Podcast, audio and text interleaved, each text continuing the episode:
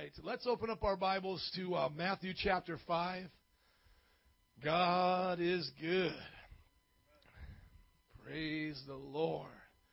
That was fun, man. I love learning languages and singing songs for God. Woo! Wow. I am just so happy to see everybody here, man. God is so good. You know what the Lord, I feel, is doing at Metro Praise? We can say this so easily. Like, you can say it and not mean it, but I really mean it. We're becoming a family. Man, I really feel that. Like, you got the young people. You got the niños and niñas over here, Then you got the families. You got multicultures. David brought his father, David. Can we give it up for the Montez family? Amen. God bless you, brother. God bless you, sister. I look forward to meeting you. And so many other families here. I just want to tell you from the bottom of my heart, it's a joy to be your pastor.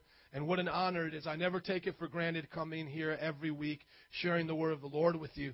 And right now we're in a series called the Sermon on the Mount. We're going through the entire book of Matthew. We're learning from Christ Jesus himself. Exactly what Jesus said, that's what we're learning. So all of the previous messages are on the website, metropraise.org, so you guys can check it out. The Sermon on the Mount, a review for everybody here, is the time when Jesus teaches us the most important truths of His kingdom. So how many want to be a part of His kingdom? Can you say amen? Okay, the Sermon on the Mount is for you. This is Matthew 5, 6, and 7, okay? Now, the first part of the Sermon on the Mount is called the Beatitudes. Everyone say Beatitudes. Beatitudes.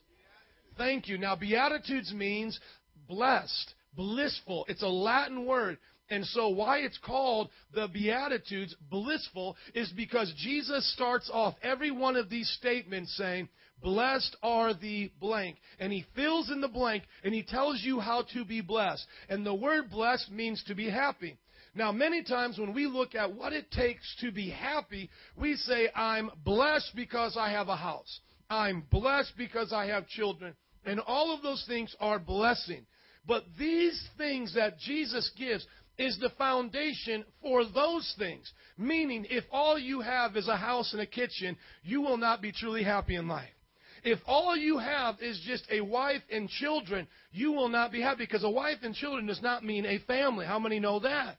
I counsel all the time people that have wives and children, and they're not happy. There's not a happy home.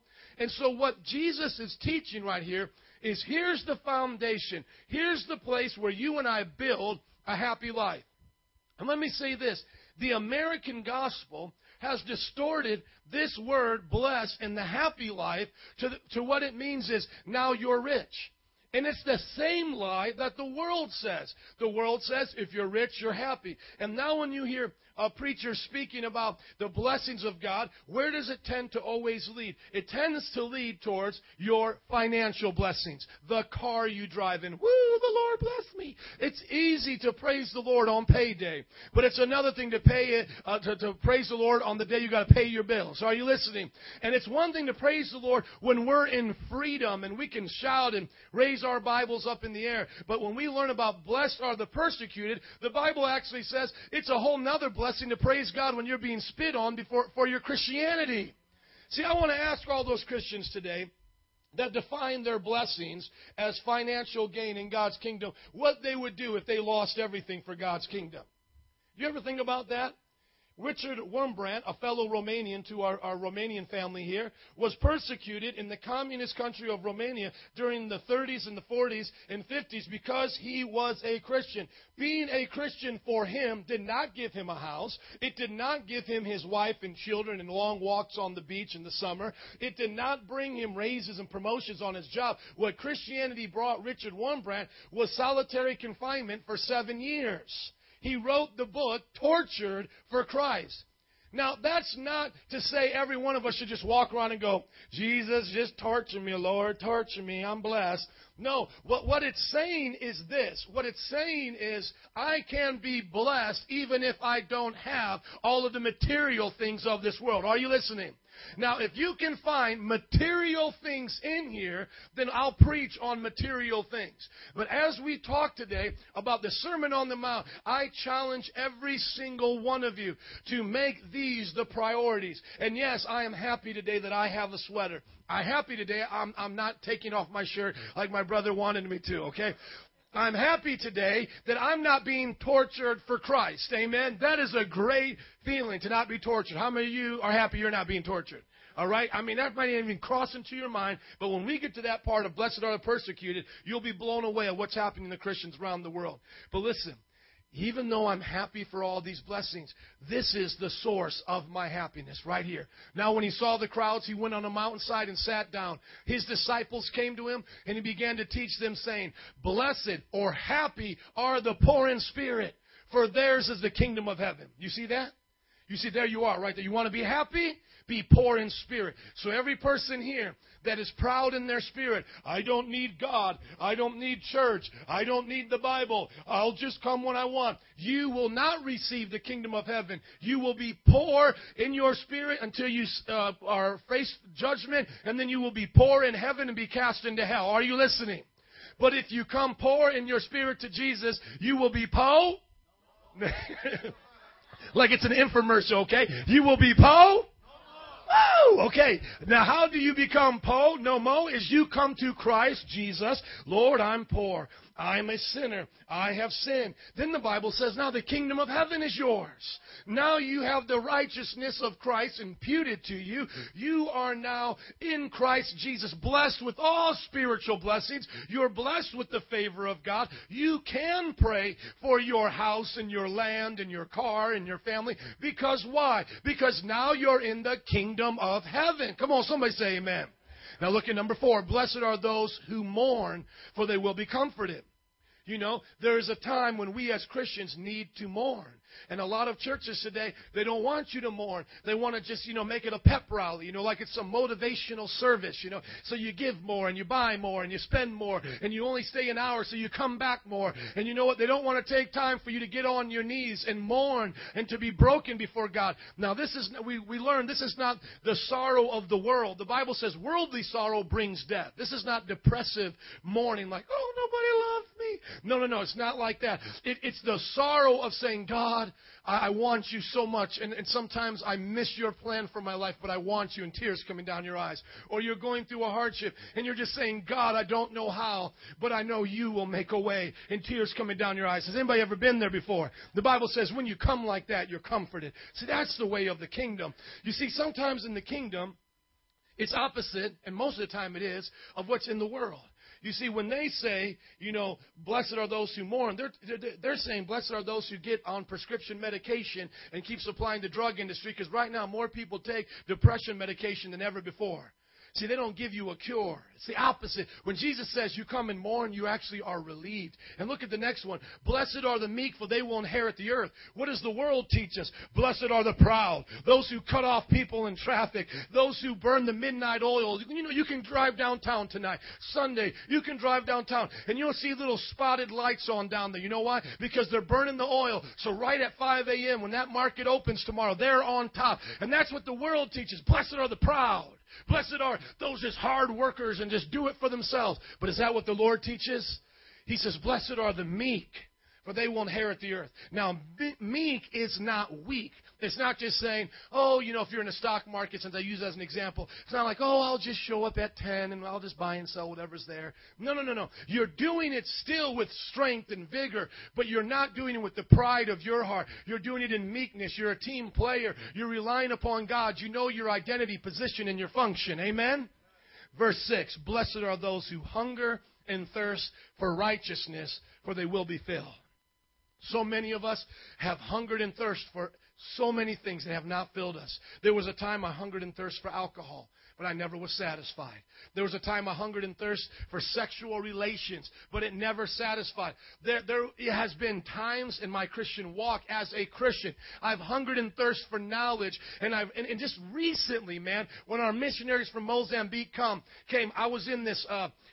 I have a webcast, and we're webcasting right now, by the way. And if you are never able to make it, you can go to your computer and you can watch this live. And so I do a Tuesday live webcast, and you can join us. Just go to your computer. You can ask us questions. I'll wave and say hello, And so I was doing these debates. I got on this thing, and all these atheists are there and Muslims, a lot of people who don't believe in Christ. And literally, man, within 60 days, I did like 6 debates, man. I did so many. I was debating Muslims, atheists, Jehovah's Witnesses. I was debating anybody you can think of.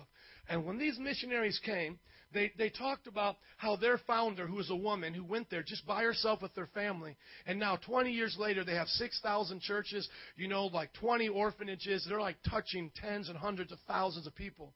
She went to this conference with these people who are very smart in Christianity, theologians, they called them. And you know what? This woman who works in orphanages in Mozambique has her PhD. But when she went before these theologians, all she could say is, too big, too little.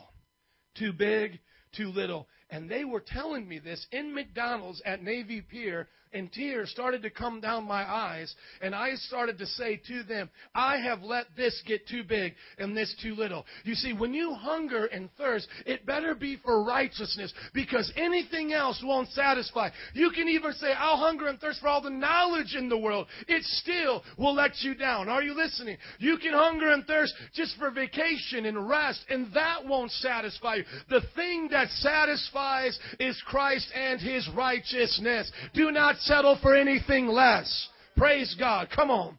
Verse number 7. Blessed are the merciful, for they will be shown mercy. And that's what we're talking about today. Verse number 8. Blessed are the poor and pure in heart, for they will see God. That's going to be next week. Blessed are the peacemakers, for they will be called the sons of God. Now watch this. This is so awesome. Just check this out. Look at the next passages of Scripture. These passages of Scripture deal with not our financial blessings, not just building bigger churches. Look what Jesus spends 3 verses talking about. All other of the blessings, He spent how many verses? 1, see? Blessed are the peacemakers. Blessed are the pure in heart. You see, it's always just 1 verse. Blessed are the pure in spirit. Blessed are those who mourn. Look what happens. 3 verses from 10 to 12 right here. Why? Because blessed are those who are persecuted because of righteousness, for theirs is the kingdom of heaven.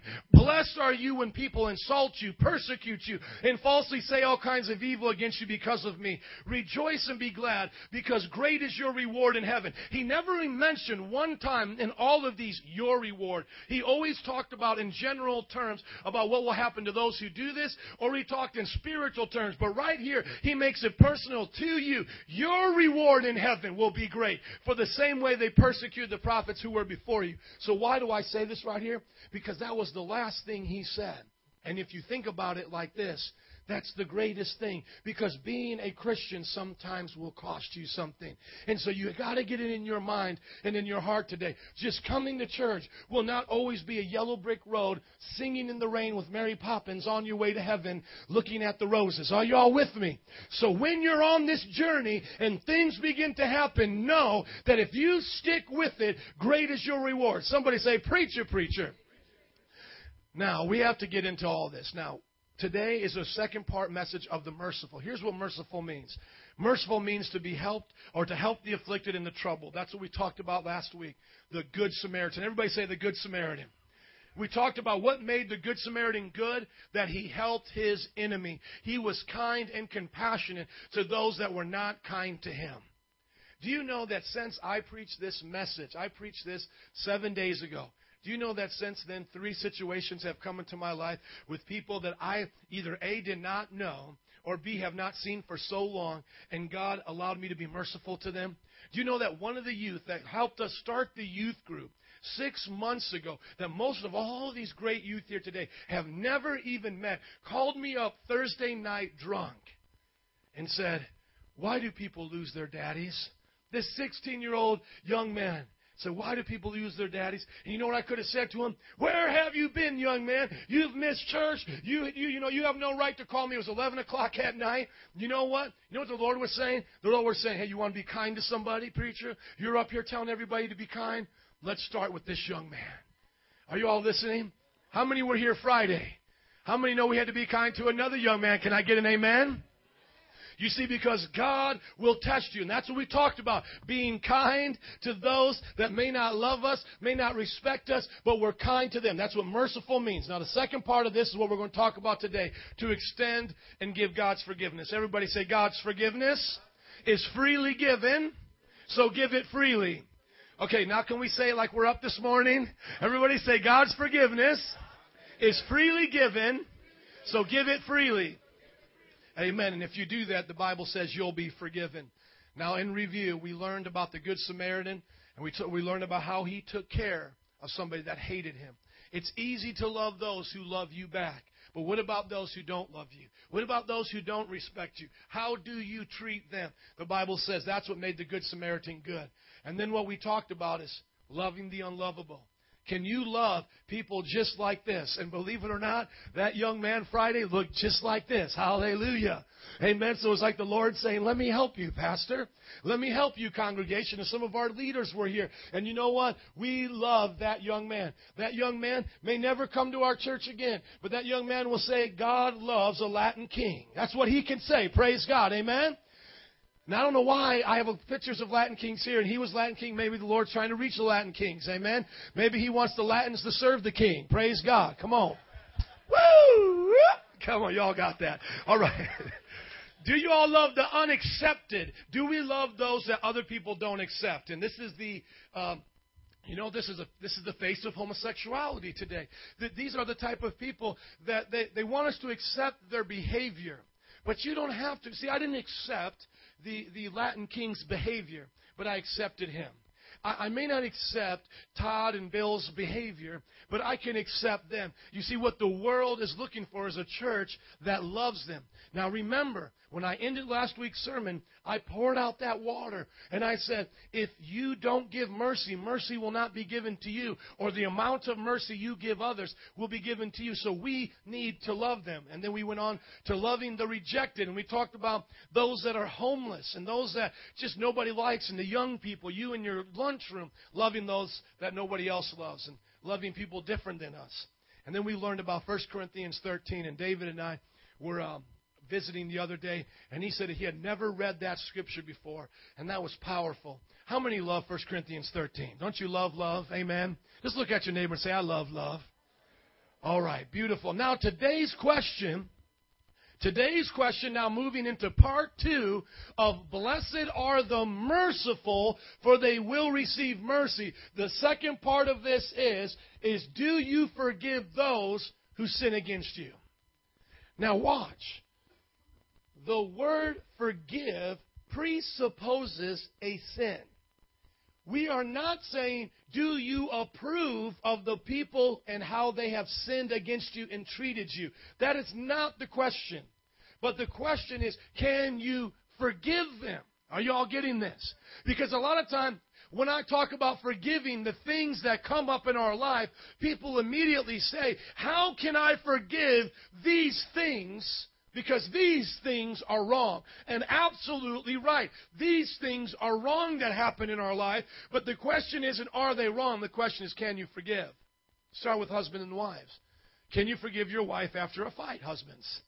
Wives, can you forgive your husbands? Come on, nudge the person next to you and just say, forgive me if you're married to them. If you're not, just tell them anyway. You guys are going to be married.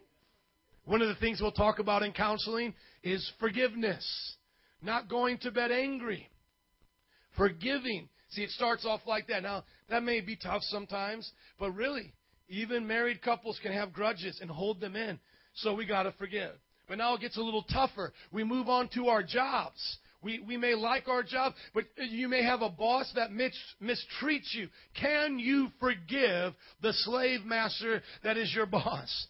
If that is what it feels like, if that's how you're being treated at work, he just yells and mistreats you. We're not saying, do you accept his behavior? The question is, can you forgive his behavior before God?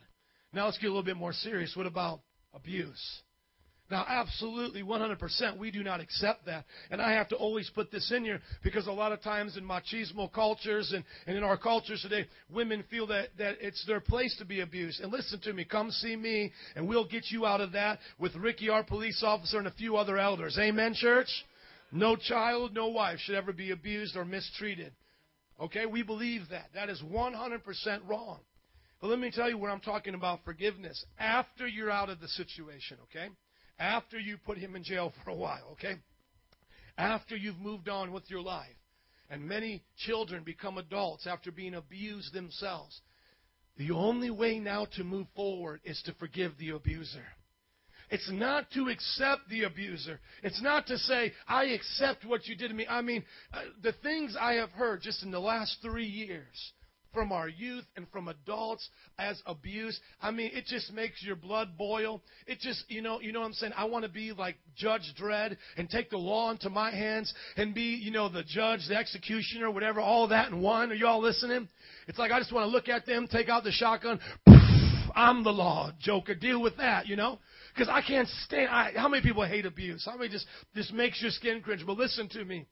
When I'm talking, and we as pastors and godly people, when we're talking to those who have been abused, that seed of anger, that seed of bitterness, the only way it can leave, that seed of hurt, is to forgive and then to let God heal your heart. Because what the abuser did was more than just physically, even though it's so nasty and ugly. What he did was he also scarred your heart. See, the person that's been abused has been scarred, has been hurt. And the only way for you to heal, for the person to heal, is to forgive. And so when the person says, I'll never forgive them, what you're actually doing, what's happening is you're letting that abuse stay with you the rest of your life, because the only way to move past it is to forgive. Somebody say amen. What about an affair? What about the affairs that happen in our culture every single day? People have come to me and said, my husband has committed an affair. My wife has committed an affair.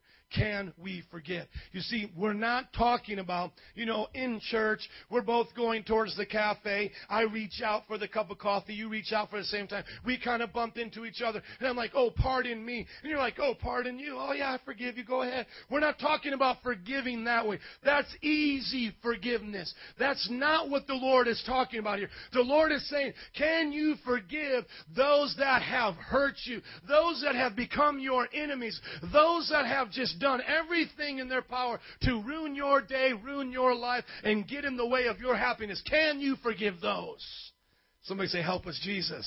Nobody said amen, that we need some help. Let's look to Matthew 18. It got all quiet. Help us, Lord. Look with me to Matthew 18, verse 15. And if you think that I have it any easier than you, then just walk through my life. I mean, we all say that to each other. Oh, you don't know what I've been through. And I'm saying the same thing to you. You have no idea. I have some sheep marks right here. I have some other pastors that have beat me with their shepherd staff right here. It's like if I showed you what I've been through and I take off my shirt, take off the shirt, and I show you my back, I have been mistreated. I have been abused. There's some knives that have been stuck in there. And each one of us could find good reason in life to hate at least one person. Right?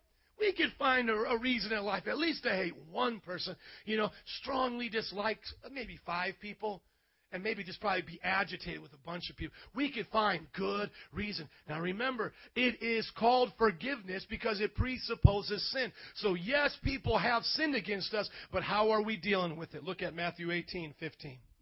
Here's how we're going to deal with it, and here's how Christ is going to judge us. We have a lot of scripture to read, but I know we can handle it. Verse 15, it says, if your brother sins against you, go and show him his fault. Now, this is Jesus talking. We're going to get to this later on in the passage of our study of Matthew. He says, if he sins, go to him, show him his fault, just between the two of you. If he listens to you, you have won your brother over. But if he will not listen, take one or two others along, so that every matter may be established by the testimony of 2 or 3 witnesses. If he refuses to listen to them, tell it to the church. And if he refuses to listen to even the church, treat him as you would a pagan or a tax collector. Okay, let's start right here. Everyone look at me, please. Jesus knew that even in his pretty little church, with all of us pretty people here, that every now and then we were going to offend each other, okay? He knew that every now and then somebody was going to get upset. Somebody was going to take something personal, even in his church. So, of course, if it can happen here, it can happen on the job. It can happen with your friends. It can happen in your family. It can happen anywhere. Here's Jesus' way of solving the problem, okay? Somebody sins against you. Somebody offends you. Let's just take example of somebody in the church talks about you behind your back. And you hear about that. You know how the Bible says to handle it? Go to that person personally. You go to them one-on-one. Hey, I heard you say this about me. Why did you say that? That was private, or that was not true. You shouldn't have said that. Now, the Bible says, if they say, forgive me. I was wrong. I was having fun. We were talking. The conversation went too far. I knew it was wrong. I shouldn't have said it. Forgive me. The Bible says, you forgive. That's it. You have to forgive. Amen? You cannot hold a grudge. You cannot justify the grudge. You have to forgive. You're not saying what they did was right. You're just saying, I forgive. And here's a way to look at forgiveness. When somebody sins, it's like you have them on a hook, and you're like hanging them over the pits of hell, okay? And by you not forgiving them, what you're saying is, I'm going to keep you over this flames until you become a barbecue, like barbecue chicken right here, okay? You know what forgiveness does? Forgiveness brings them back and restores them and allows some type of a relationship to exist. Now, according to sin and how it is, depends on the reconciliation is going to depend on what has happened. Now, obviously, if somebody molests my children, I will forgive them and reconcile with them, but I will be reconciled with them either 6 feet in the grave or in a jailhouse. Are you listening? But I will forgive them. And that's not a double-minded thing. There is justice and punishment. Please do not hear a message of forgiveness, meaning we just do what we want, slap our neighbor. Hey, the Bible says I can slap you, forgive me. Psh, I'll slap you again. How you like that? I'll kick you too. You know, I'll take your money. Now you got to forgive me. No. The Bible's not just saying let's just be lawless. No, there are consequences. But the bottom line is in your heart, you're forgiven that person, okay? But let's say now they don't listen. Let's go back to that gossiping example. You come to them personally. Why did you say this? And then they get mad. They're like, well, you coming to me and telling me I can't talk to you. I'll say whatever I want. You shouldn't be in my business. Now the Bible says, get another person that both of you respect and then come to them and say, look, I have shared the situation with Bob. Bob and I both understand the same thing. You talked about me behind my back. Can you please apologize? This is not right. The Bible says if at that point they wake up and they're like, wow, Bob is here, and I realize I did wrong, forgive me, then you forgive them. Are you listening? But if they say, no, forget you, forget Bob, I don't care who you are, okay? Then the Bible says in the church situation, go get somebody that represents the church. It could be an elder, a deacon, a pastor. Those are the people that represent the church. Go get them. And then now with the pastor and you and Bob, you're speaking to the person saying, would you please repent? Here's the situation. You can change. And if they say, okay, I finally got it. Now that we've gone through 3 meetings, I've woken up. And I've actually seen that happen. People now get it. But I've also seen people still, oh, no, I'm right. You know what the Bible says? You cut them off now.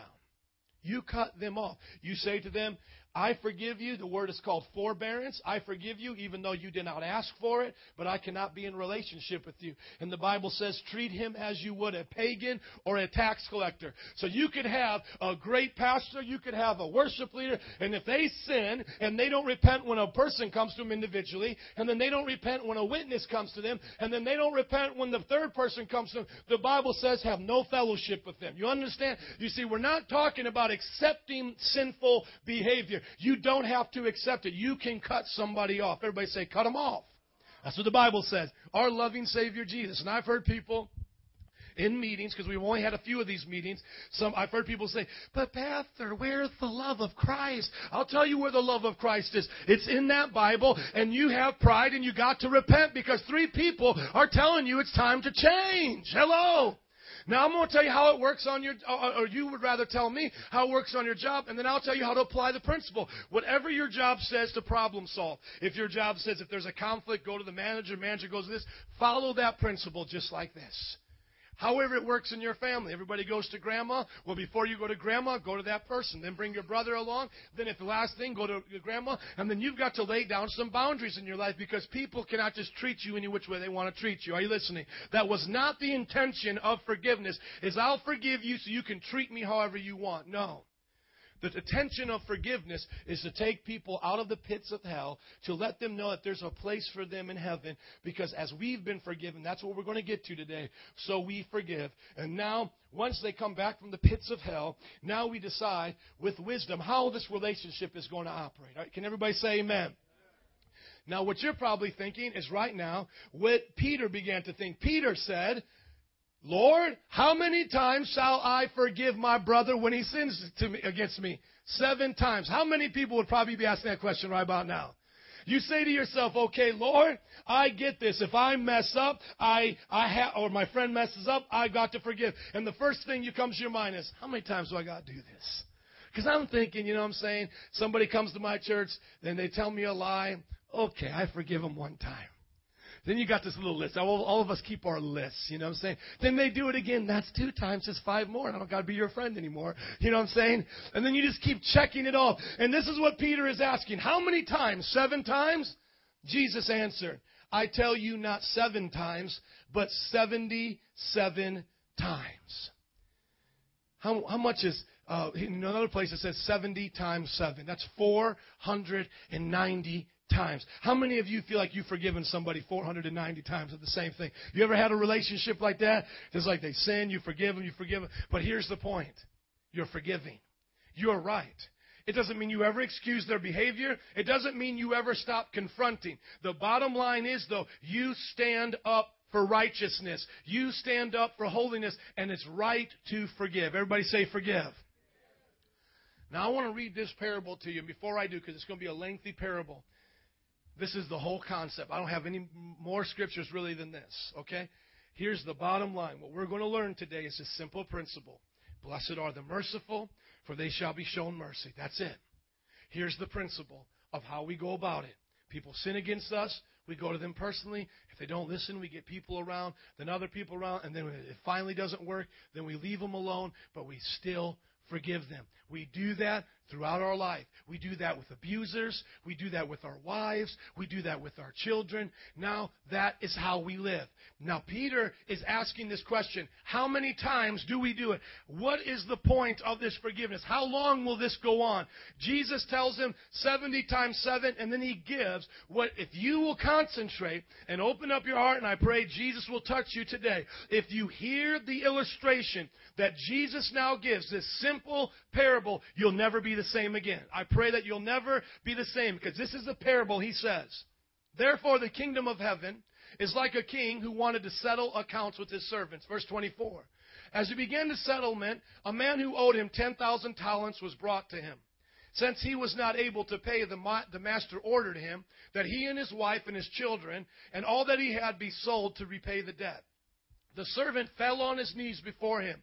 Be patient with me, he begged, and I will pay back everything. The servant's master took pity on him, canceled the debt, and let him go. But when that servant went out, he found one of his fellow servants who owed him 100 denarii. He grabbed him and began to choke him. Pay back what you owe me, he demanded. His fellow servant fell to his knees and begged him, be patient with me, and I will pay you back. But he refused. Instead, he went off and had the man thrown into prison until he paid the debt. Verse 31, while the other servants saw what had happened, they were greatly distressed and went and told their master everything that he had. What had happened. Then the master called the servants in. The servant in, you wicked servant, he said, I canceled all the debt of yours because you begged me to. Shouldn't you have had mercy on your fellow servant just as I had on you?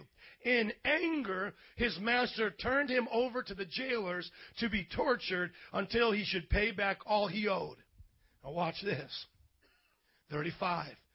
This is how my heavenly Father will treat each one of you unless you forgive your brother from your heart. You'll be wrecked for life right now unless you get this. You got to change right now. You're listening to me. This will mess you up right here. You see, this right here is going to change the way you think. Here's the parable.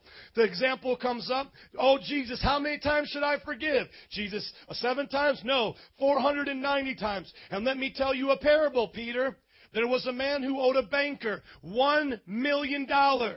And when the banker said, it's time to pay, that man fell on his knees and he said, don't take my family from me. I will do whatever it takes, but don't take my family.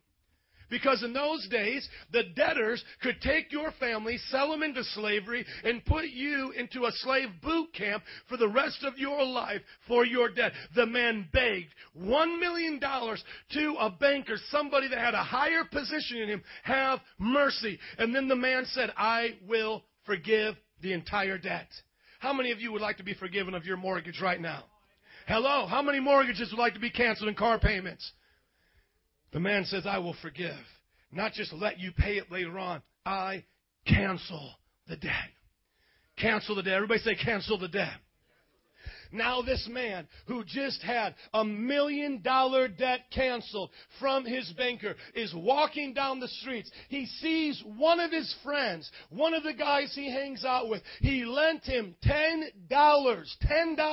He takes him and he begins to choke him. Where's my money? And the guy says, come on, man. He gets on his knees and he says, man, have mercy, dude. I'll get you that $10.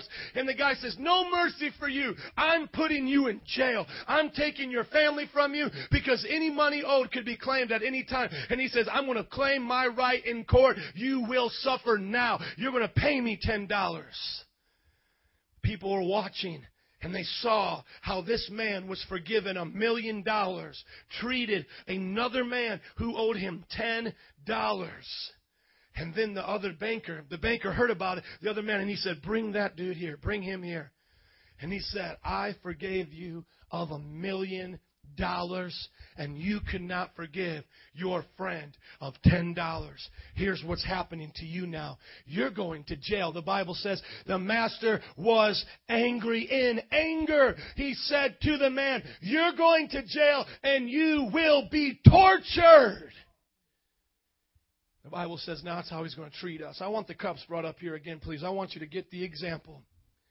You and I sinned against God and owe him a debt of more than $1 million. The moment, sir, you told a lie, the moment, ma'am, you lusted, the moment any of one of us took something that did not belong to us, that was a sin. You became an enemy of God. You became a debtor of God. And only Jesus Christ could forgive you. And he died. He took the blood out of his own life, poured it upon your sins, and stamped upon your debt. Canceled, paid in full.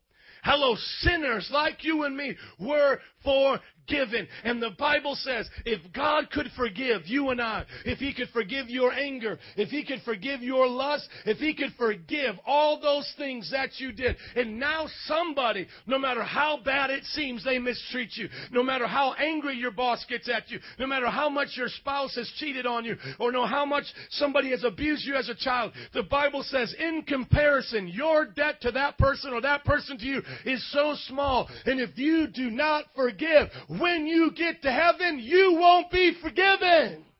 That's the truth today, friends.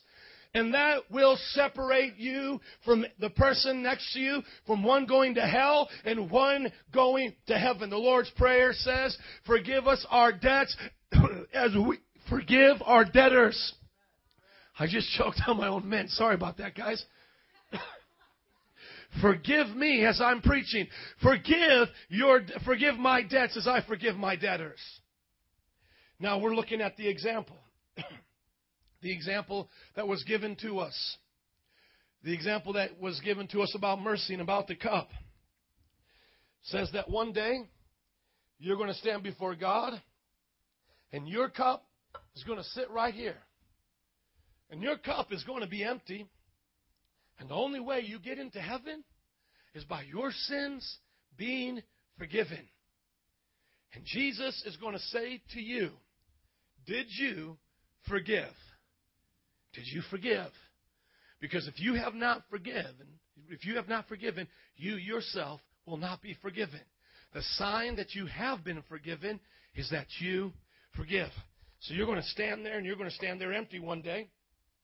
And you're going to wonder how much mercy you're going to get. Because on that day of judgment, you're going to need to have all of your sins forgiven. You're going to need this cup to overflow. You're going to need God's mercy for you. That lie that you told, you're going to need God's mercy. That time that you got angry, you are going to need God's mercy. Does everybody get the point? Everybody say mercy. The Bible says, blessed are the merciful, for they shall receive mercy. Cursed are the unmerciful, for they will not receive mercy. If you do not forgive, you will not be forgiven. If you want to be forgiven, you must forgive. Somebody say, help us, Lord. Now what Jesus is going to do is he's going to say, okay, this is how much you forgave Bob. There you go. That's how much mercy you get now. The person that hurt you the most, this is how much forgiveness you gave them. You just said, oh, I'll forget about it and I'll move on with my life. You know, they hurt me. They don't need much forgiveness. They're a dog. They need to go to hell anyway. I don't like them. God said, that's what you get now. That's what you get back. As much as you gave to Bob, that one that you hated, that's what you get back. Oh, yeah, and that boss that you had that sinned against you, and you felt like he owed you so much, just like that man felt that $10 was so big, but yet you didn't realize I forgave you of $1 million debt. So here's how much you forgave your boss. There you go. You just found a new job. On your way out, you told him what you felt about him. You went out with guns blazing like the OK crowd. Pow, pow, pow. And this is what I really think about you. Oh, right. Okay. Well, there you go. Here's your mercy. That's how much mercy you gave him. And then your one friend, Patty, who gossiped about you. That was your best friend your whole life, and then she gossiped about you. This is how much forgiveness you gave her. There you go. Take him away. Take her away and torture them. You are not forgiven. Hello? That's the Bible. See, it gets quiet. I'm just happy I'm preaching the Bible today. Amen? Amen. I'm just glad I got verse 35 up there. Otherwise, y'all would want to storm the pulpit right now. You don't want me to start preaching something different, but I'm glad Jesus talked about it, and I'm glad it's for our good today. And the Bible says if we're just not hearers of the Word, if we're doers of the Word, we'll be blessed, we'll be happy, we'll have a blissful life. Don't forget that, y'all. There's a blessing in this, amen? But here's the hard part. This is how my Father will treat you, each of you, unless you forgive. Peter said, how many times do I do it, Lord? Just 7 times? You know, because it's so hard loving people down here, Jesus. You know how they act. No, Jesus said, you forgive them 490 times. You keep forgiving. Matthew 6:14 says, if you forgive men when they sin against you, your Father will also forgive you. But if you do not forgive men their sins, your Father will not forgive your sins. James 2:12 says, speak and act as those who are going to be judged by the law that gives freedom. He says, you better act like you got freedom in Christ, because if you're going to keep damning people to hell, you will face that judgment, because judgment without mercy will be shown to anyone who has not been merciful. Mercy triumphs over judgment. I will tell you today, I don't care if it's bin Laden, I don't care whoever it is, God said pray for our enemies, even those who despitefully used us. They prayed for Nero when they burned him at stakes. We prayed when people persecuted the Christian church.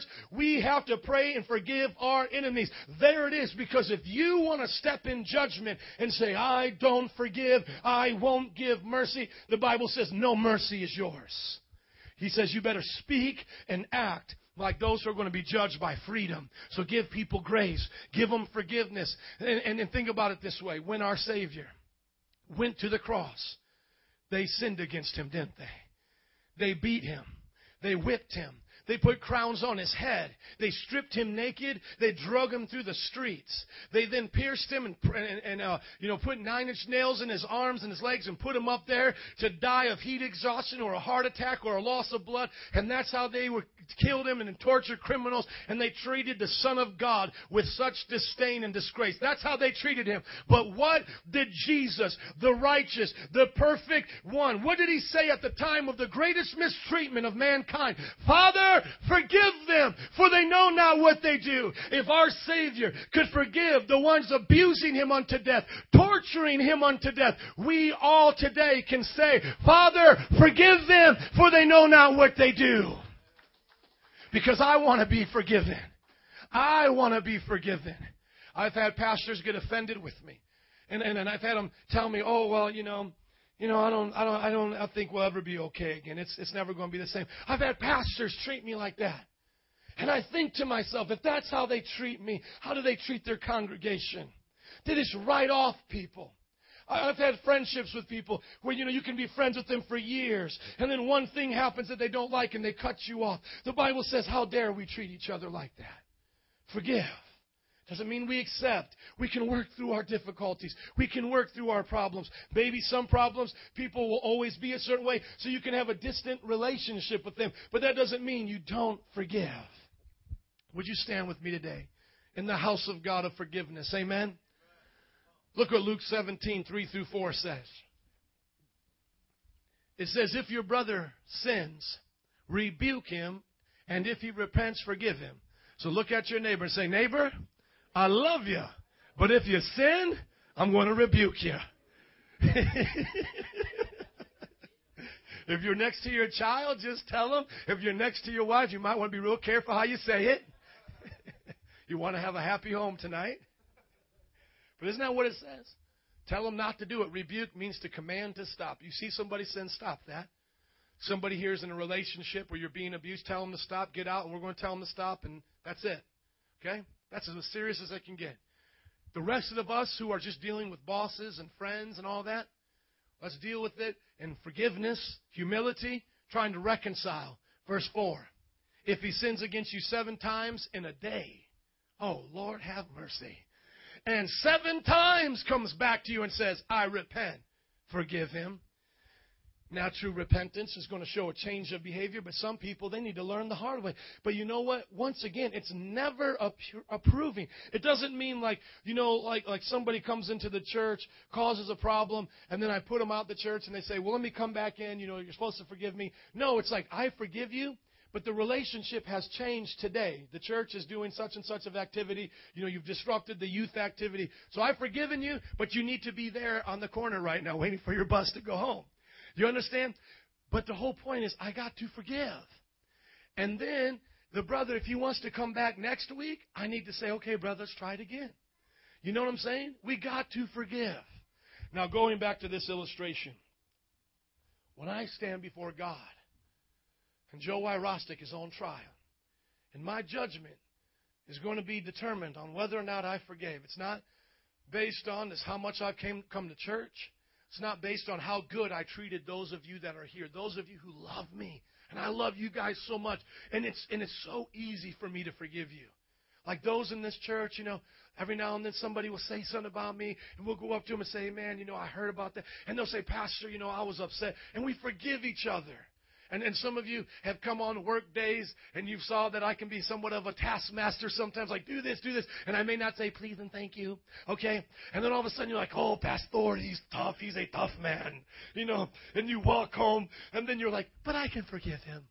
You see, it's so easy. Let me tell you, that's wonderful, but we're not talking about that. What we're talking about is the people that really don't love us at all, people that don't care about us. Rachel, would you come, please? I'm going to be on judgment for that homeless man that was in my house because I brought in some homeless men. Remember we talked about that? And after I fed him and gave him my clothes, he wanted me to give him money. I said, dude, I just brought you into my house. I let you spend the night. I've just given you clothes. I've just fed you. Now you're asking me for money. And he began to curse me out. And as he walked out that door, Jesus was holding the cup. And he was saying, okay, Joe, how much are you going to give him now? See, when I stand before God, God's going to say, okay, Joe, how much did you give him? How much did you give him that day? When you go to before God, God is going to say, how much did you give your boss? How much did you give the abuser? Did you want the abuser to be saved and spared from eternity in hell? Or did you just want to judge them and send them right to hell right now?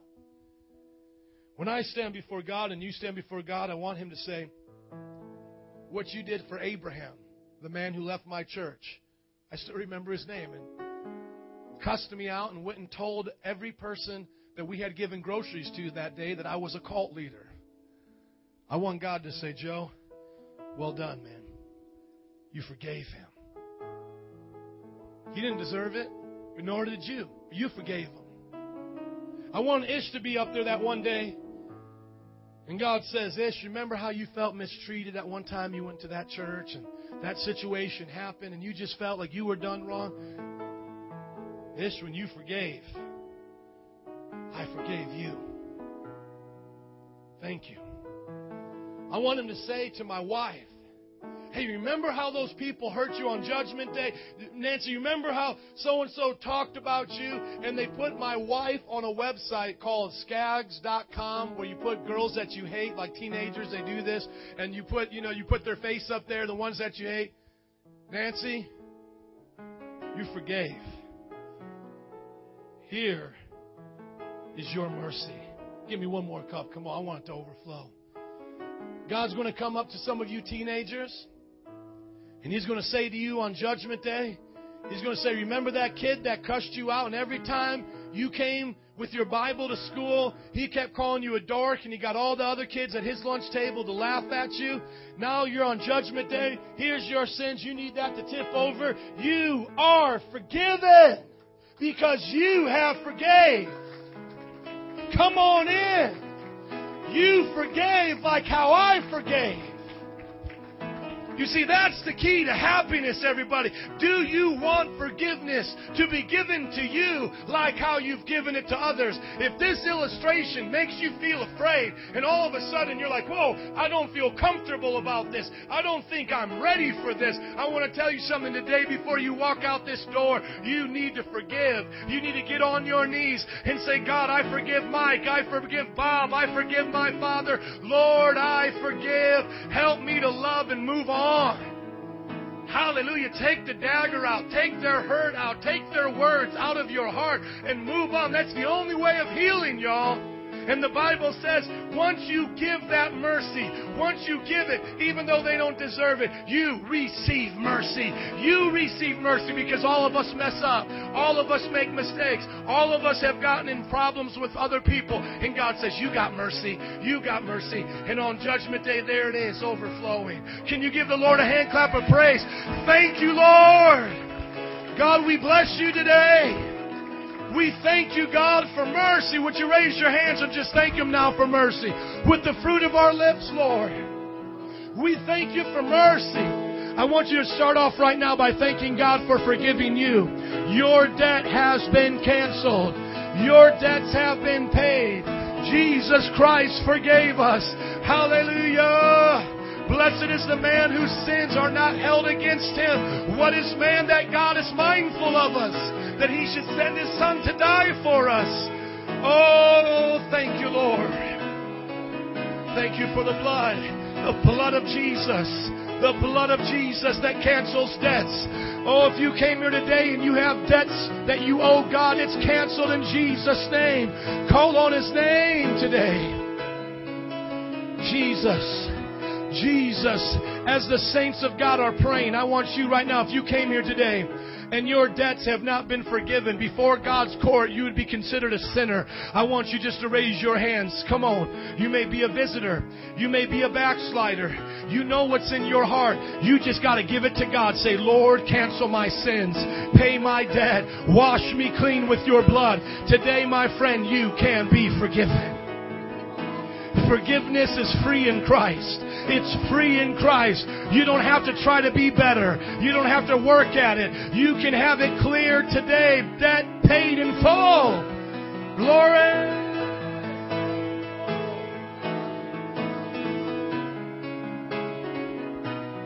Hallelujah. If I did an altar call, the whole church would be at the altar right now. So let's do this. We have a few moments before we go today. Let's apply the Word of God. Let's apply it to our life. I want you, just wherever you are, if you got to kneel, you can kneel. You need to forgive those who have sinned against you. As Rachel begins to pray, play a song and sing for us as we worship God. Whatever state you are in with any relationship that's not right, just forgive them and ask God to begin to bring you the grace. See, grace is not only for you, it's for others, to bring you grace to forgive them if they do it again. Not to approve, but to forgive. Sometimes we say, well, I'll never forget. It doesn't even matter if you don't forget. It's, do you forgive? Yeah, I remember what people have done to me, but it doesn't have that same hold in my heart anymore because God has healed me. The poison is gone. The hurt is gone. Not because I forgot about it, but because God helped me through it. And it only happened when I forgave. Rachel, begin to sing. Let's begin to pray. Somebody's got to forgive somebody in this room. Come on. Come on, you got to forgive. Just say, Lord, I forgive my father. If you've been hurt by a parent, just say, Lord, I forgive my mother. Come on. Come on, if it's a spouse, a husband, a wife, I forgive them, Lord. Jesus.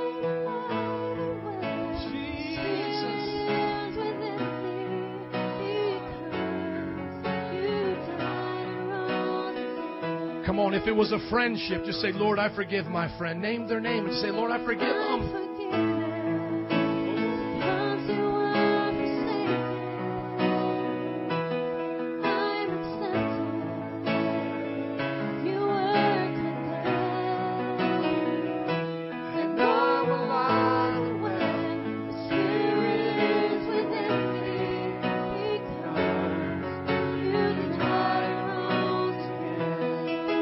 now before we sing it again. Some of you need to turn your forgiveness into asking God now for forgiveness. Because holding that unforgiveness towards that person might have turned to bitterness. And you know the devil's such a liar. Let me tell you how the devil works. This is how the devil works. First, he'll send somebody in your life to hurt you. And he wants that person to discourage you. He wants that person to get you to give up. Okay? Then after he does that, he wants that then discouragement to turn into unforgiveness towards the person and bitterness in life. Then as a bitter, unforgiving person, he then wants you to walk around hurt, limping, just bruised and torn apart for the rest of your life. That's how he wants you to go to heaven. He is such a liar. He brought the hurt. He brought the bitterness. He told you never to forgive them because they don't care about you anyway. And then he told you, you're going to have to deal with this the rest of your life. That's how he's a liar. The Bible says he's a liar. You know what Jesus does? He fixes everything the devil does. When you forgive, he heals the hurt of what the person did to you. He then forgives you for holding bitterness against them. Now you can have a clear conscience. Then as you go through life, he heals you to be in other relationships. Maybe you will never be close to your father again, like the way a father and daughter or a son should be, but you'll find a mentor. You'll find somebody you can trust. Maybe you and your wife do have to separate, but that doesn't mean you can't fall in love again. Maybe you might have to find a job, but that doesn't mean you can't have a good job again. And God then blesses you, and mercy is poured out to you. So what I want you to do now is I want you to take some personal responsibility as you're forgiven. We're going to sing it again. And then I want you to turn it inward now and just say, Lord, I'm forgiving these people, but now get out all the junk that now I have of bitterness because I didn't forgive them. All that self-esteem, that low self-esteem, that anger. You don't trust anybody anymore. You don't see yourself the same or don't see others the same. Just things have changed. Perspectives have changed. Just ask God to forgive so you can enjoy life again, that you can be blissful, that you can be happy. So, sister, sing it again. And now as you're forgiving, start just saying, Lord, forgive me. Get out all the junk so that healing can come. Come on.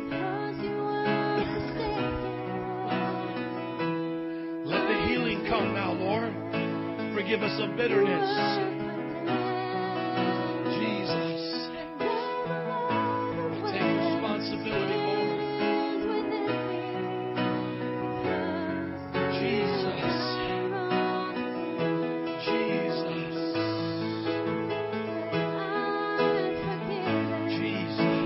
Jesus. Jesus. Forgive us.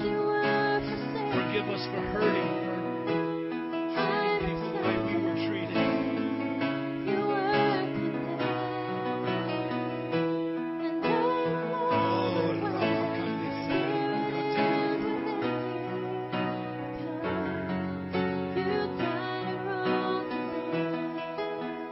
Let's do one more thing.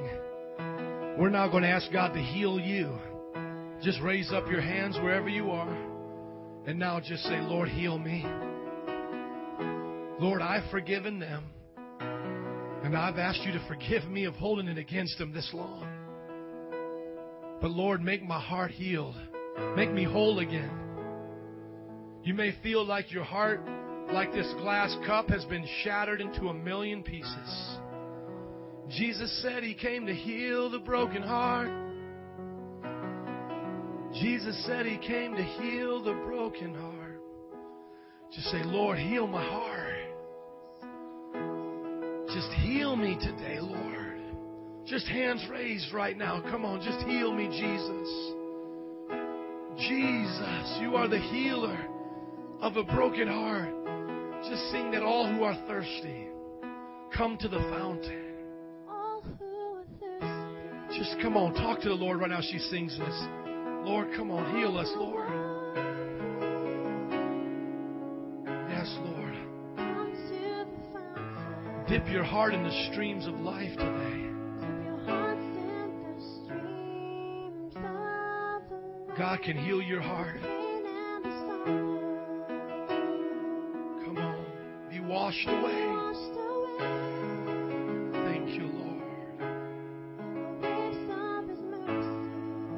Mercy is deep, cries out to deep.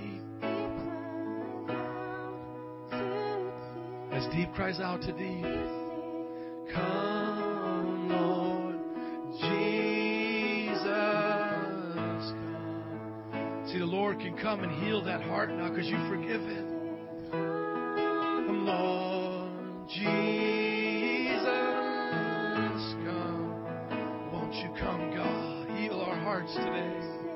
Come.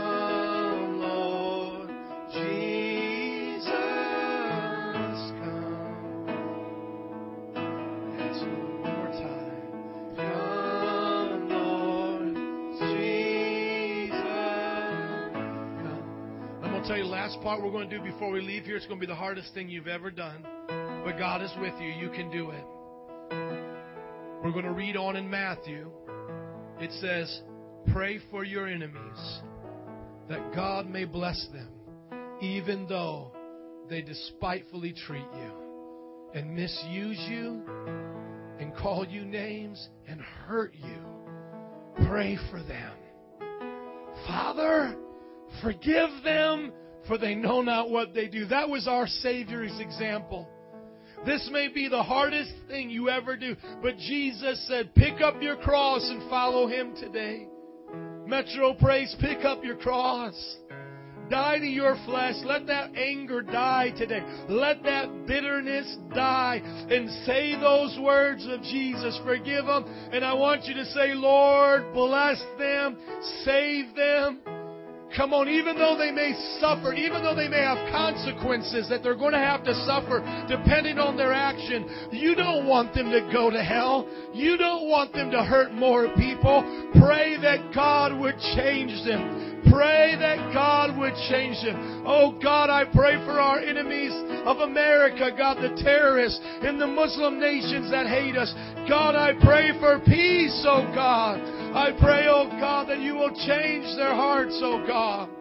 I pray, oh God, for the gangbangers, those that persecute our young people, that God, you would save them. You would forgive them. God, I pray for that adulterous husband or wife that's represented here by the one that they hurt. God, I pray for that woman wherever she is. God, touch her right now. Bring her back to you. I pray for that husband right now. Touch him, Lord, and bring him back to you. God, I pray for that wayward child that has hurt his family, that he or she has done wrong. We pray, God, for you to bless them and bring them back to you. God, we pray for those mean, angry boss. God, those people that can be mistreating to us. God, save them. Save them, Lord. We're going to sing it again, all who are thirsty. But this time, sing it for those that have hurt you.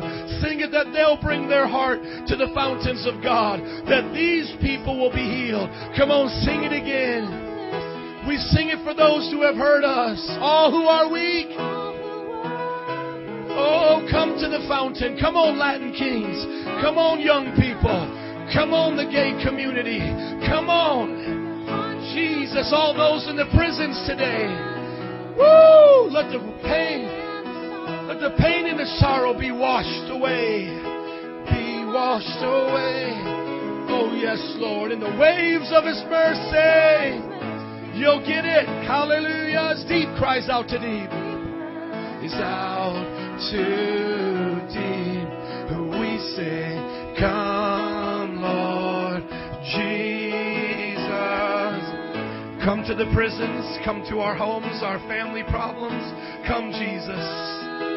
Come to our jobs. Woo, Jesus. Oh, won't you come, Lord?